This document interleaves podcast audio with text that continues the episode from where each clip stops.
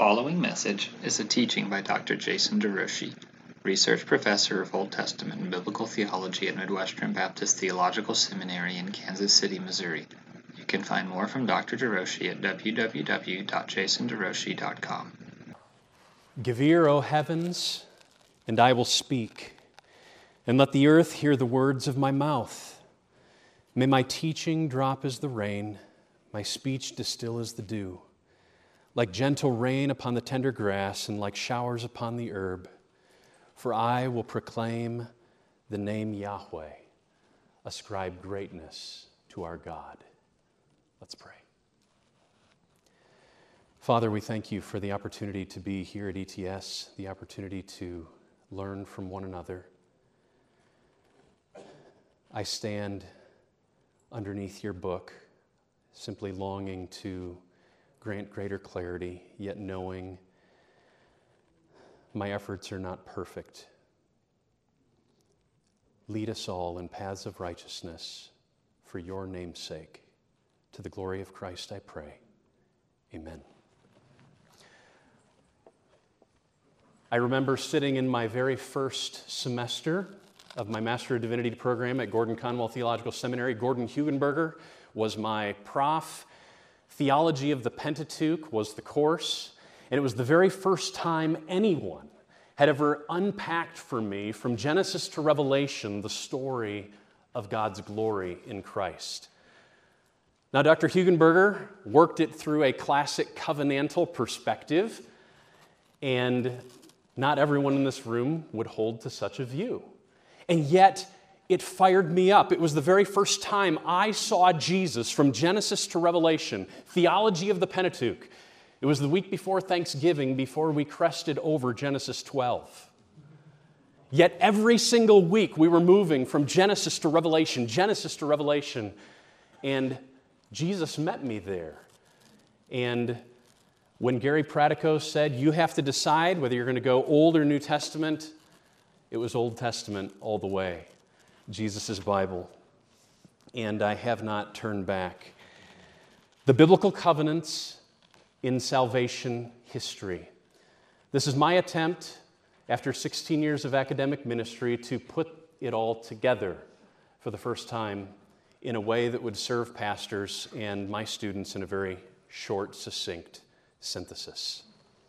Covenant it's the Bible's term for a chosen as opposed to natural relationship in which two parties make binding promises to each other, often with God as the witness. That is, a covenant at a, a covenant's core is a non biological, oath bound relationship like those in clan alliances, personal agreements, international treaties, national agreements, and loyalty agreements, including marriage. Some scholars assert that covenant or the covenantal kingdom is the controlling center, the controlling center of the Christian canon. Others more modestly argue that the covenant's progression forms the backbone of Scripture's meta narrative. Through covenants, God relates to others, reverses sin's ruinous effects, and introduces his saving reign into the world. The concept of covenant correlates closely with that of canon, for the latter is by nature the authoritative written word of a covenant Lord. The Bible grew up in the context of covenant and is therefore covenantal revelation. This fact led the early church fathers to designate the Bible's two parts as testaments, that is, covenants, with the Mosaic Old Covenant controlling the first and the New Covenant dominating the second. A development of the covenants guides the biblical storyline. Each historical covenant includes both common grace and saving grace elements that Jesus' person and work culminate or realize. This study overviews the nature and interrelationship of the five main historical covenants between God and his creatures, which I refer to as the Adamic Noahic, Abrahamic, Mosaic, Davidic, and New.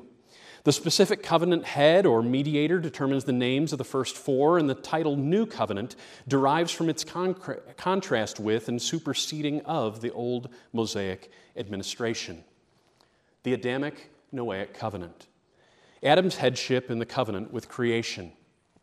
Because the word covenant, berit, first appears in Genesis 6:18 in relation to Noah, some question if God formally makes a covenant with creation through Adam. However, Yahweh's interactions with David in 2 Samuel 7 identify that the substance of a covenant can exist without the term. Furthermore, the Bible's earliest chapters depict the results of God's choosing to initiate a kinship type bond with creation through Adam's representative headship, and this is a covenant's essence. While creation was very good, it was incomplete. Thus, the elected relationship includes both God's pledge to providentially sustain terrestrial life Genesis 1 29 through 30, and humanity's conditional responsibility to fulfill the Lord's charge to serve as his image bearing priest kings who expand a God dependent community in the garden sanctuary to the ends of the earth. Adam and his offspring were to obey in order to enjoy wisdom and lasting life. Adam transgressed the covenant when he, functioning as covenant head or representative, failed to listen to God's word and to protect and lead his wife. As a result, God cursed the earth and condemned humanity to spiritual and physical death. Thus, one trespass resulted in condemnation for all people. And through the disobedience of the one man, the many were made sinners. Though Adam failed, his antitype, the last Adam, Jesus Christ, would succeed, securing justification of life for all people. Hence, the Lord subjected the creation to frustration in hope. Before Adam's punishment, God cursed the serpent and promised that the woman's offspring would eventually destroy the evil one. By naming his wife Hawa, Eve, which resembles the Hebrew term for life, Chai, or in its archaic pronunciation, How, Adam professes his faith in the promise that the coming Savior would overcome the curse of death. God then clothed his royal priests with animal skin garments, likely because a substitutionary sacrifice was necessary to reestablish his relationship and partnership with them. Covenant affirmation through Noah. Rebellious humanity expands, and Yahweh preserves a remnant of those calling on his name. Yet, because of mankind's wickedness, the Lord sent a great flood that resulted in the death of everything in the dry land in whose nostrils was the breath of life. He saved only eight people, the head of whom was Noah, who found favor, that is, grace, in the eyes of Yahweh, and who in turn walked faithfully with God and was a righteous man, blameless among the people of his time. After the flood, Yahweh fulfilled his promise to establish the everlasting covenant between himself and all creatures on the earth, including Noah and his descendants. The singular covenant included God's promise to never again destroy all life with a flood, Recalling his earlier command to the first couple, God charges Noah and his offspring to fill the earth with his image. The sign of the covenant was his rainbow in the clouds, which symbolically portrays that Yahweh's war bow was raised and that a season of common grace was now blowing over the world. A substitutionary blood sacrifice was necessary for the Lord to declare, Never again will I curse the ground because of humans, and never again will I destroy all living creatures as I have done. The burnt offering of clean animals was a pleasing aroma to Yahweh, and it moved him to proclaim the covenant promises.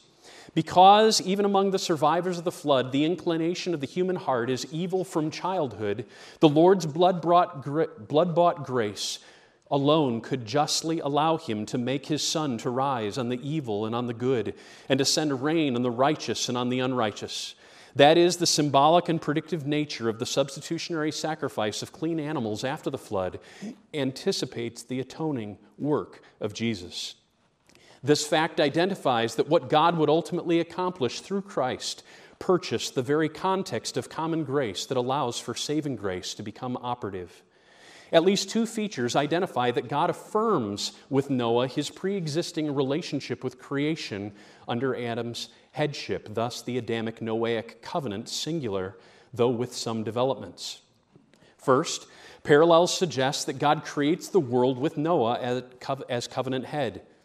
Recreation begins in a watery chaos. The spirit wind moves. God's image bearers are creation stewards. Animals are according to their kind. God blesses or commands humans to be fruitful. He designates food and he restricts food. Both families include father, mother, and three sons. Second, God's establishing, that is, the Hifil of Kum, rather than cutting or making the Kal of Karat, the Noahic covenant points to God's affirming or sustaining his earlier covenant with creation rather than his initiating or renewing an old one either after it or, sorry, uh, an, or renewing an old one either after it has been broken or with a new party. Scripture applies affirmation language with the Noahic, patriarchal, Mosaic, and New covenants. Additionally, God's affirmation with Noah develops the divine creation relationship. Fear and defense of human life now occur within humanity's domain. God sanctions animal life as food, and He also guarantees the new context's perpetuity for redemption by specific promises and the covenant sign of the rainbow. The Abrahamic covenant. After the flood, and Shem, Ham, and Japheth's families multiplied and rebelled against God by exalting themselves, Yahweh confused their languages and dispersed some 70 nations across the globe. From one of them, he then distinguished Abram and his offspring, through whom he purposed to reverse the global curse and reconcile the world to himself. God fulfills this covenant in two stages. Yahweh commissioned Abraham to go to the land of Canaan and there be a blessing. These two coordinated commands are each followed by one or more conditional promises, and the second command, promise unit, includes the ultimate promissory result, global blessing. You can see my translation of Genesis 12 there. Go and then be a blessing are the two imperatives. The second, building off the first, contingent on the fulfillment of the first. And each of these imperatives followed by a series of uh, conjoined vayiktal forms that express the purpose, and then culminating in a vukatal form that expresses the ultimate result. The two command promise units identify how God would reverse the punishments of property and progeny from Genesis 3 14 through 19. They also foresee two major stages in salvation history. Stage one relates to Abraham fathering one nation with a kingdom centered in Canaan which the Lord fulfills through the Mosaic covenant after Egypt was afflicted 400 years. Sorry, after Egypt afflicted Israel 400 years. God gave Israel Canaan for the 12 tribes during the days of Joshua. But it is not until Kings David and Solomon reigned that Israel's realm stretched from the river of Egypt to the Euphrates River. Stage two occurs when God's representative blesses the clans or families Yahweh dispersed. Christ fulfills this stage by creating the new covenant community. Genesis 17 contrasts Abraham's fatherhood of a single covenant nation in Canaan with his becoming a father of a multitude of many families, many nations, which fulfills the promise in Genesis 12:3 and 15:5. Fulfilling the promise of a singular offspring in Genesis 3:15, Yahweh will raise up the patriarchal bi- biological offspring and multiply him like the stars. He will be named through Isaac, conquer his enemy's gate, and stand as the agent of blessing for all nations. Although God refers to both the limited Canaan and the larger suzerain state with the singular land, this singular offspring from Genesis 22, 17 through 18, would inherit plural lands, Genesis 26, 3 through 4. Thus, God would overcome the world's curse, and Abraham would inherit the world. Citing the land promise in Genesis 13, 15, 17, 8, and 24, 7, and with an allusion to Genesis 22, 18, Paul identifies Christ as the offspring or seed that blesses the world, and those belonging to him become Abraham's seed and heirs according to the promise. The fulfillment of God's promise is both conditional and certain. The Abrahamic covenant testifies to the conditional nature and certain fulfillment of its promises. Conditionally, the patriarch must go to the land and there be a blessing to overcome curse and bless the world. For Yahweh to confirm the covenant, the patriarch must walk before God and be blameless. The covenant sign of circumcision reminded the recipients of this priestly commission, portrayed the curse of excision for violators, and distinguished Abraham's offspring from all other ancient peoples. Alternatively, Yahweh stresses certain fulfillment through his self imprecatory oath sign and promise, and by swearing upon himself following Abraham's faith filled obedience, wherein he nearly sacrificed Isaac. Hence, Yahweh vows to both fulfill to fulfill both covenant stages stage one, the great nation, stage two, blessing the world but he would do so only in response to his covenant son's obedience.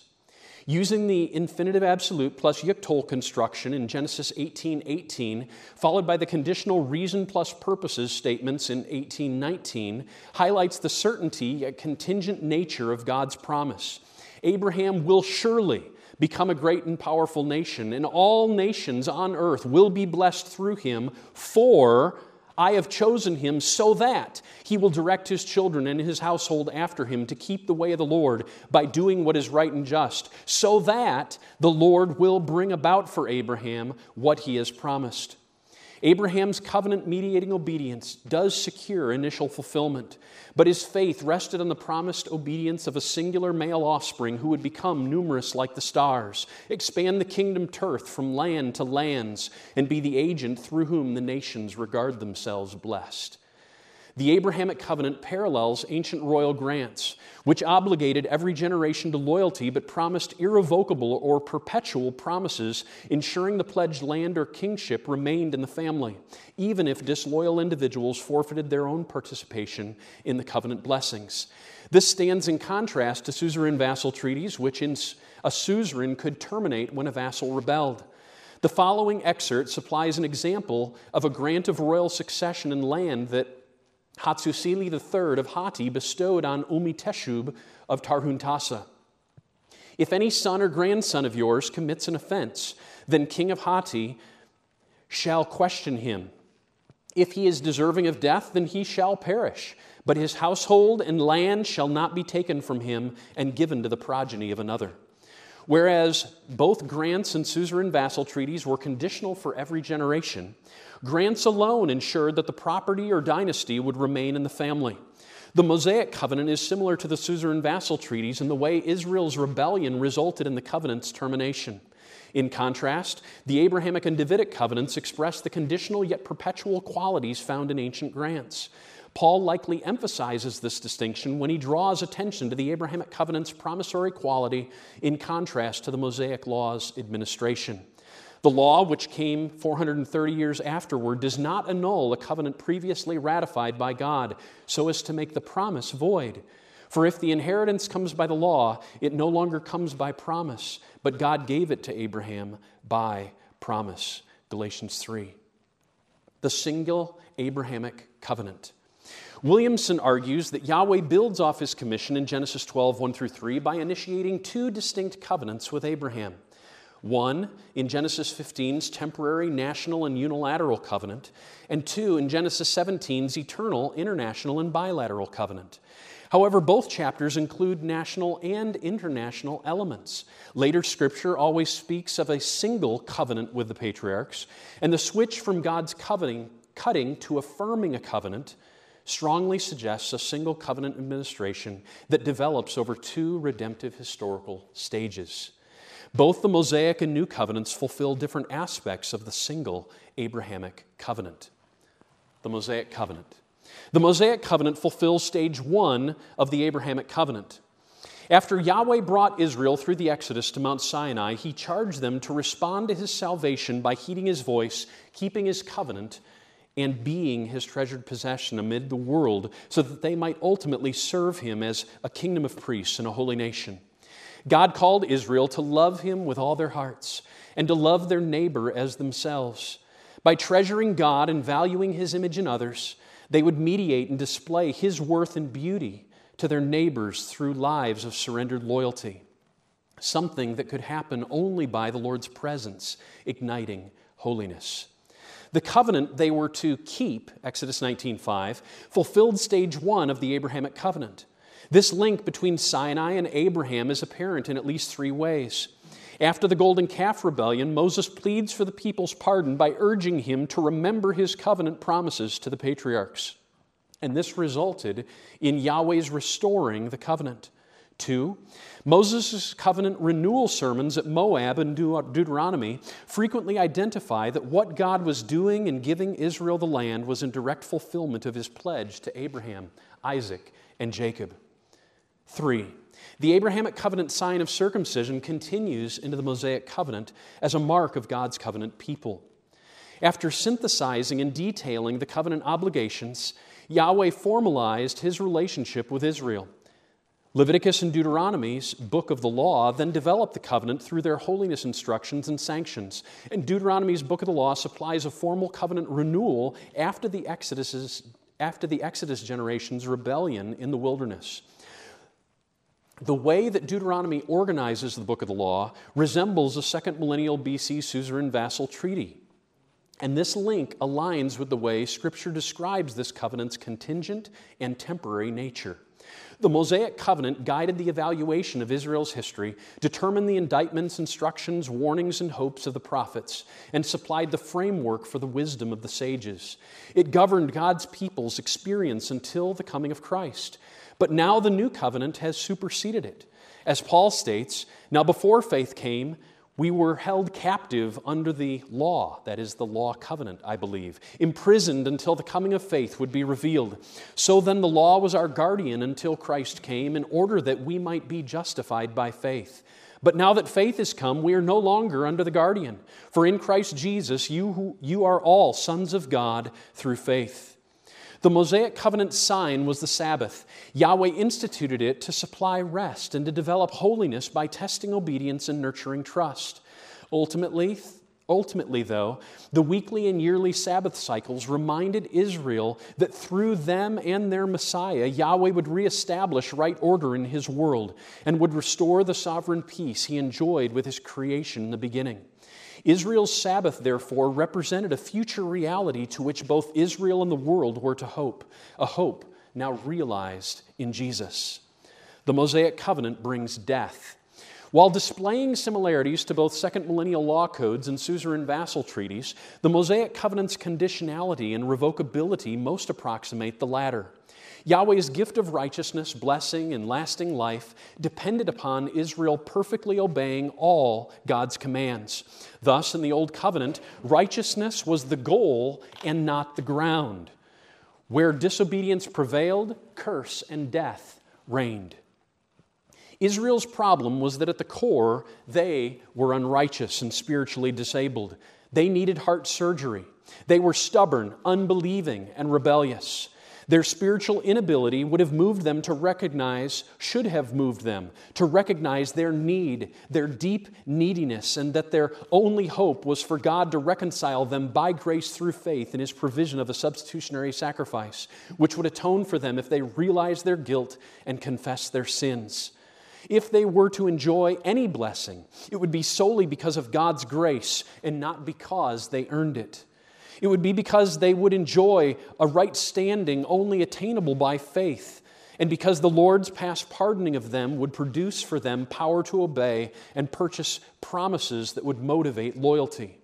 While a remnant of true believers existed in Israel, people like Moses and Rahab, Ruth, David, Isaiah, etc., the majority needed heart surgery, for they were unrighteous, stubborn, unbelieving, and rebellious. Due to their spiritual inability, Israel should have recognized that their only hope was God's reconciling them by grace through the substitutionary provision of a substitute. Nevertheless, Moses saw that Israel's stubbornness would lead them to rebel even more in the land and then experience God's just exilic wrath. The lengthy covenant curse lists, much longer than the blessings, forecasted what was to come, and Israel's history unfolded just as Moses predicted. Because the Mosaic covenant era included a sustained hardness that resulted in the people's destruction, Paul rightly noted that the law is not of faith which I understand to mean the law, age of law covenant was not ultimately characterized by faith. The Mosaic covenant bore a ministry of condemnation, says Paul, and it demonstrated Israel and the world's need for the promised deliverer, whose new covenant mediation would result in a ministry of righteousness. The Mosaic covenant anticipates the new covenant. Moses himself recognized that the covenant he mediated would bring Israel's death and also that after exile, Yahweh would remember his covenant promises to the patriarchs and the Exodus generation, restore his people, transform the heart, their hearts, the remnant's hearts, curse their enemies, and secure their life. Through Yahweh's promised Savior's new Exodus, blessing, and global dominion, all of which are mentioned in the Pentateuch. Other nations would gather to and rejoice in Yahweh, and this would ignite jealousy to draw Israelites back to God. In this age, the remnant would heed Moses' commandments because a prophet like Moses would supersede Moses' role, perform signs and wonders, clarify the divine word, and ensure its internalization within God's people. All that, I believe, mentioned in the Pentateuch. The Davidic covenant. During the Mosaic covenant era, after Israel settled the promised land, Yahweh advanced his promise of a coming royal deli- coming savior by pledging to David an eternal covenant. While the narrative accounts do not call the event a covenant, other scriptures do. The nature of the Davidic covenant. Scripture progressively reveals God's commitment to raise up a royal offspring to deliver the world. He would overcome the curse with blessing, expand God's kingdom, and come from the first woman and from the lines of the lines of Shem, Ham, sorry, Shem, Abraham, Isaac, Jacob, and Judah. He would lead a new exodus, overcome enemies, and bestow blessings. His reign would curb the self rule of God's people, be the means by which the Lord would judge the ends of the earth, and fulfill the hope for a faithful royal priest around whom Yahweh would build a sure house. All that before 2 Samuel 7. God's covenant with David now also reveals that this Savior would come from his royal line. While describing his prior and subsequent accomplishments for David, Yahweh echoes the Abrahamic covenant. Yahweh then vowed that after David's death, he would build David a house or dynasty. David's biological descendant, his offspring, would build a house for God's name, enjoy a lasting kingdom, and be Yahweh's royal son. David's house, kingdom, and throne would remain steadfast and established forever. In response, David recognized that such promises bore hope and guidance for the whole world. Thus, David's final words before death unpack his hope for this deliverer to work justice, overcome the curse, and establish a new creation. Because the royal son's potential for sin because of the royal son's potential for sin in 2 Samuel 7:14, and because Solomon was convinced that his temple fulfilled God's promise that David's son would build Yahweh's house, 1 Kings 8, Solomon initially and typologically fulfilled God's promise of a royal son. Nevertheless, as with royal grants, Yahweh promised that the royal son's throne would last forever, but also stressed how fulfillment was conditioned on the king's lasting loyalty. Hence, only a monarch with a perfect obedience and an eternal reign would fulfill God's Davidic promises. Facts manifest only in the new covenant through Jesus the Christ. Other scriptural reflections on the Davidic covenant. The writing prophets identified the promised Savior of the Pentateuch and former prophets with David's seed and noted that through him God would work a new exodus and new creation and reconcile many from Israel and other nations to himself. The royal Psalms also anticipate this Davidite, who would be Yahweh's begotten Son, receive Yahweh's everlasting blessing, fulfill the Davidic covenant promises, and inherit both the nations and Melchizedekian priesthood. Peter identifies the Christ as the descendant whom God promised to sit on David's throne. The author of Hebrews views Jesus as fulfilling the promise I will be to him a father, and he shall be to me a son. And the rest of the New Testament stresses that Jesus already and not yet, all, Jesus is already and not yet end times reign realizes all Davidic kingdom hopes. The new covenant. The new covenant in Christ between God and his church realizes the hopes of Scripture's previous divine human covenants. The new covenant solves the global problem of sin and death that the Adamic Noahic covenant cre- creates. It also fulfills the universal blessings promised to the patriarchs, overcomes the Mosaic administration's condemnation, and realizes its restoration blessings, and embodies the Davidic kingdom hopes. The Old Testament seers, sages, sovereigns, and singers foresaw from a distance the glories that you and I now enjoy in the person of Jesus. The Old Testament terminology associated with the New Covenant.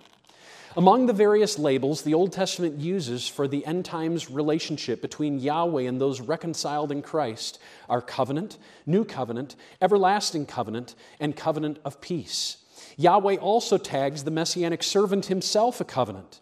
The relationship is commonly associated with other features like New Exodus, New David, restoring past fortunes to both a remnant of Israel and Judah and to a remnant of other nations. A new heart, the outpouring of God's Spirit, both on the messianic servant and on the people. A new Jerusalem that appears coterminous with a new creation. From one perspective, in the new covenant, Yahweh affirms original patriarchal covenant promises using Hakim berit in Ezekiel 16, for example, with Leviticus 26.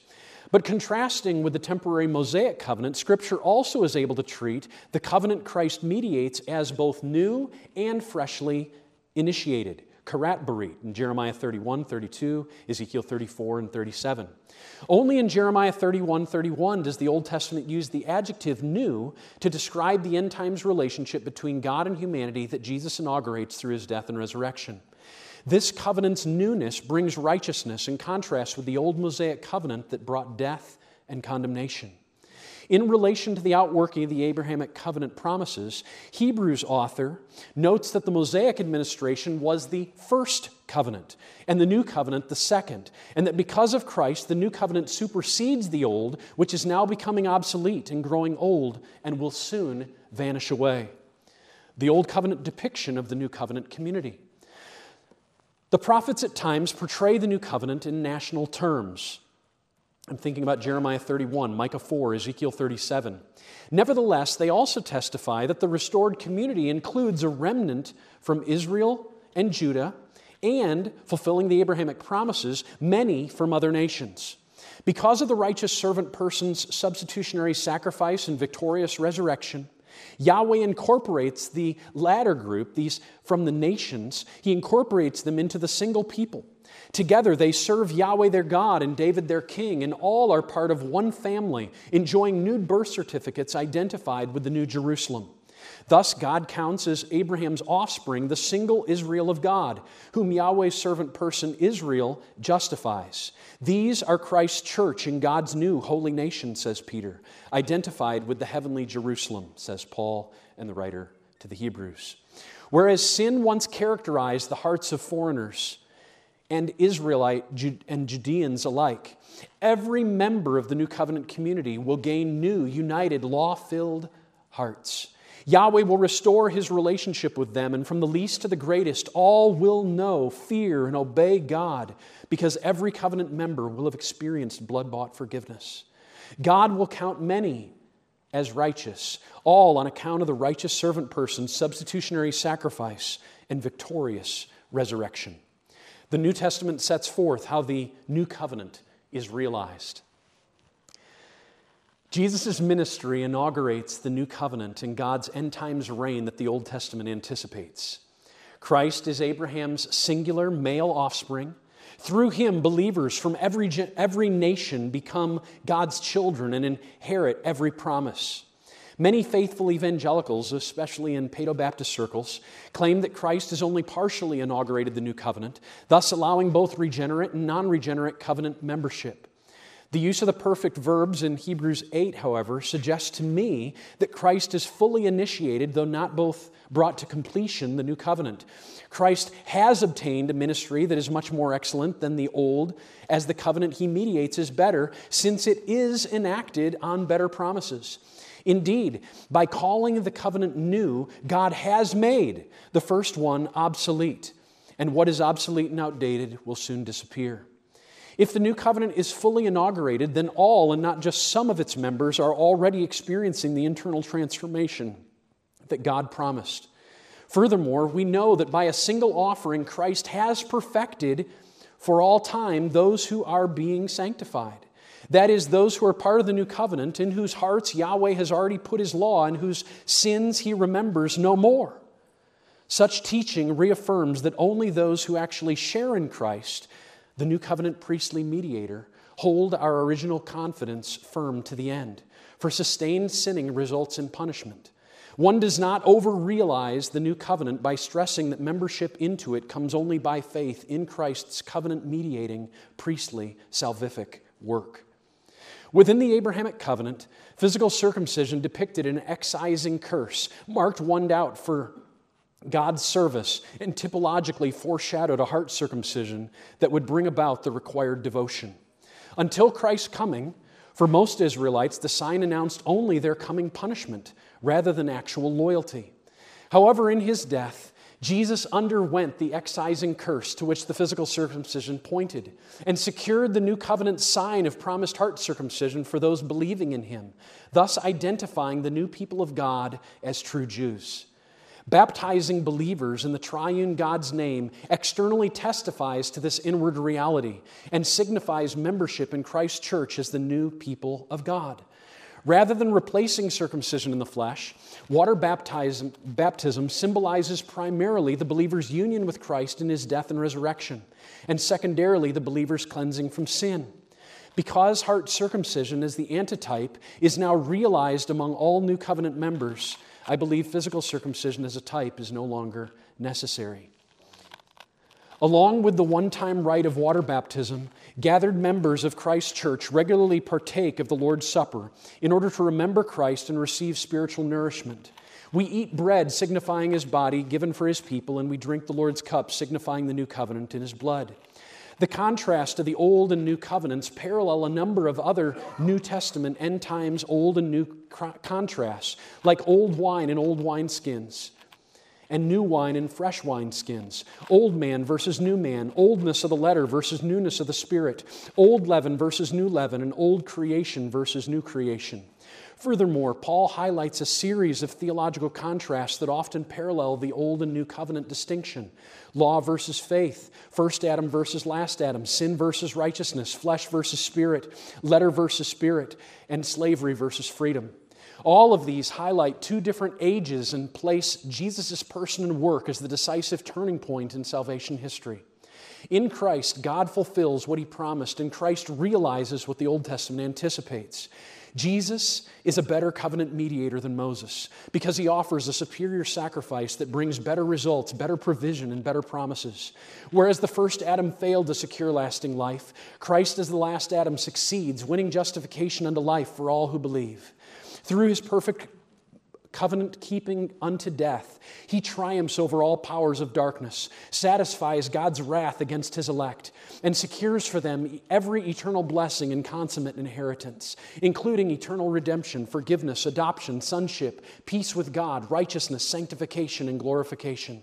Christ, having been offered once to bear the sins of many, will appear a second time, not to deal with sin, but to save those who are eagerly waiting for him.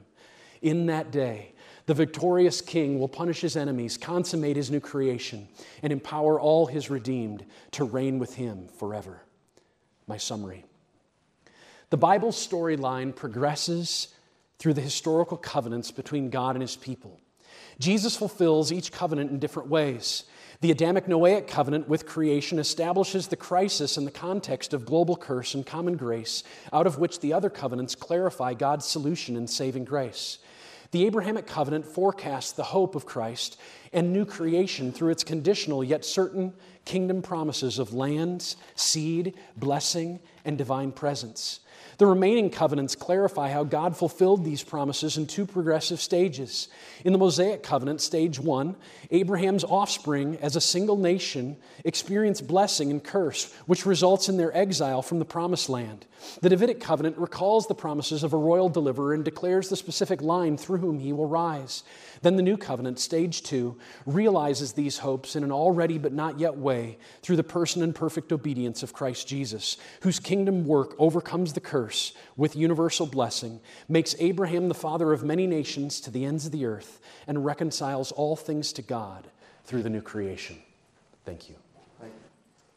Questions?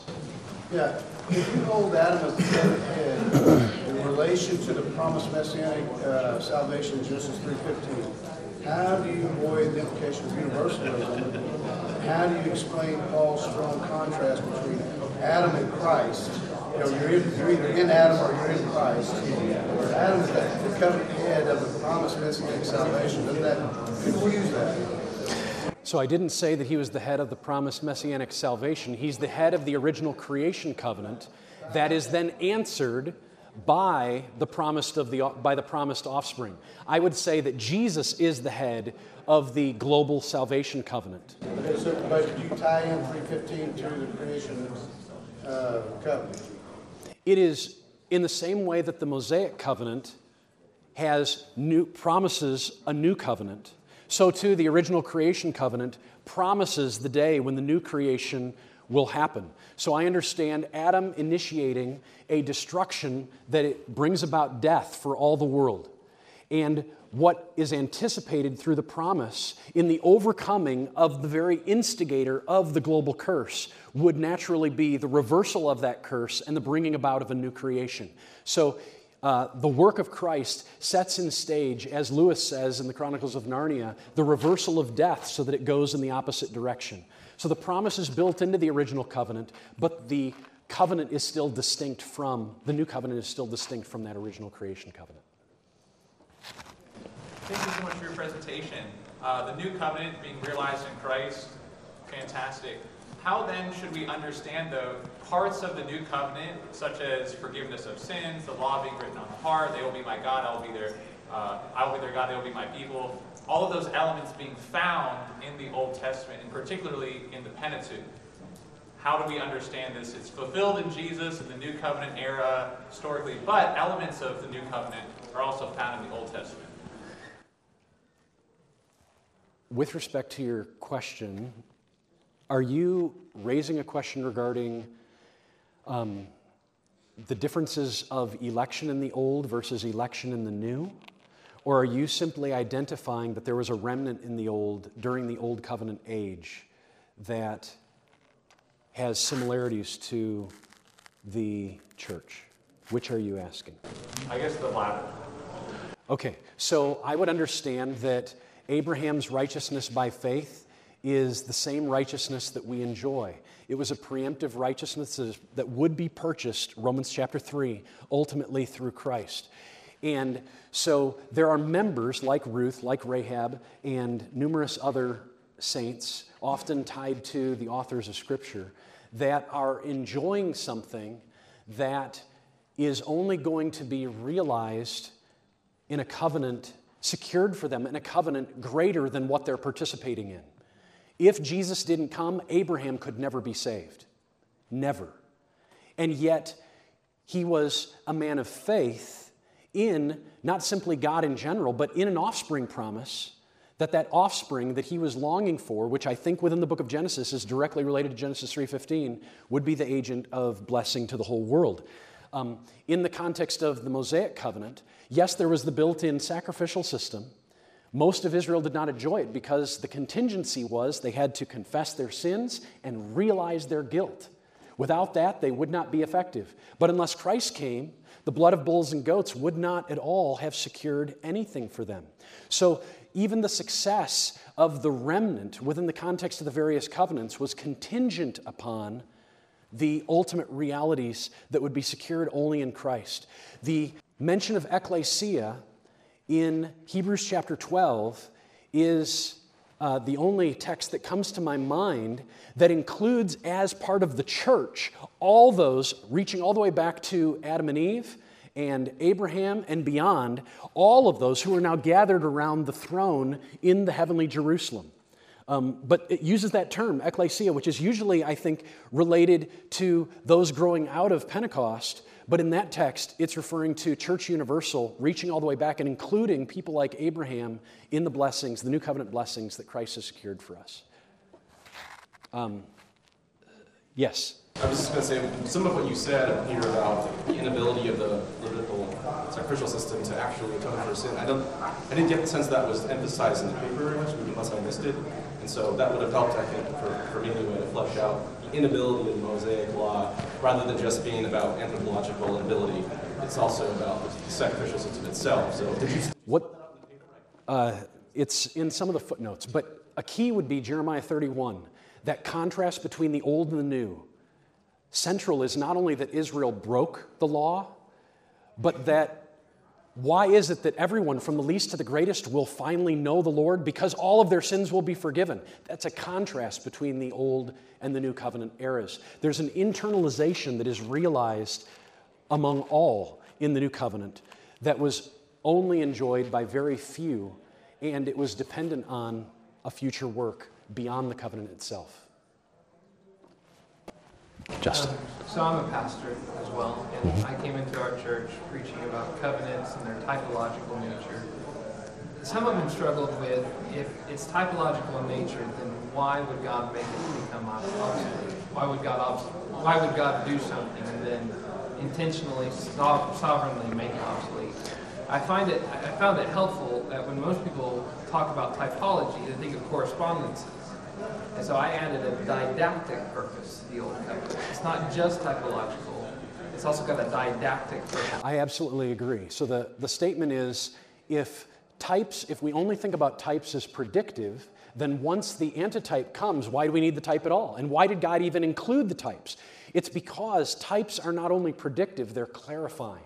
That when we read in Luke 9 that Jesus has an exodus to perform in Jerusalem, it's calling us to go back and learn more about his crosswork from the Exodus. It's not only, but then with that, when we encounter the crosswork, it gives us greater clarity to understand properly what the type is about. So it's actually working both ways, but you're absolutely right that types, we still need types today because the way God has set, it, set up Scripture is that we will not understand rightly, fully, the antitype. Even though He has come, we will not understand Him unless we've got our Old Testaments open and are bathing ourselves in the types that anticipate His work and clarify the nature of it for us. So they are both clarifying and predictive. You made a statement about saving grace providing the context for common grace. Other way around. The common grace provides the context for saving grace. What I'm saying is that I believe Genesis chapter 8, 20 and 21, the, the seven, clean, seven of each clean animal that God puts on the ark for, Ab, for Abraham, sorry, for Noah to sacrifice. It says explicitly, the inclination of man's heart is evil from his youth, just as it did back in Genesis 6 5. What it says is that the eight people who came off the ark were by nature no different than those who preceded it. And God sets up a burnt offering, which is the only substitutionary offering for sin prior to the tabernacle. And that purchases, as the, the pleasing aroma hits God's nose, it's from that that he proclaims, I will never again curse man because evil from his youth is his heart. And so, my understanding is that common grace, the Noahic covenant, provides the context for the cross. Without it, God would have could have just destroyed the whole world again. But it provides a context for saving grace to be operative. And I believe it also argues for common grace being blood bought, that Jesus purchased both the common grace that provides the context for his saving grace to be operative. Thank you for listening to this message from Dr. Jason DeRouchie, Research Professor of Old Testament and Biblical Theology at Midwestern Baptist Theological Seminary in Kansas City, Missouri. Feel free to make copies of this message to give to others, but please do not charge for these copies or alter their content in any way without written permission from Dr. Jason DeRouchie. For more information about Midwestern Baptist Theological Seminary, we invite you to visit www.mbts.edu. For more writing, sermons, and lectures from Dr. DeRouchie, please visit www.jasonderouchie.com. Proclaiming the kingdom and treasuring a God who reigns, saves, and satisfies through covenant for his glory in Christ.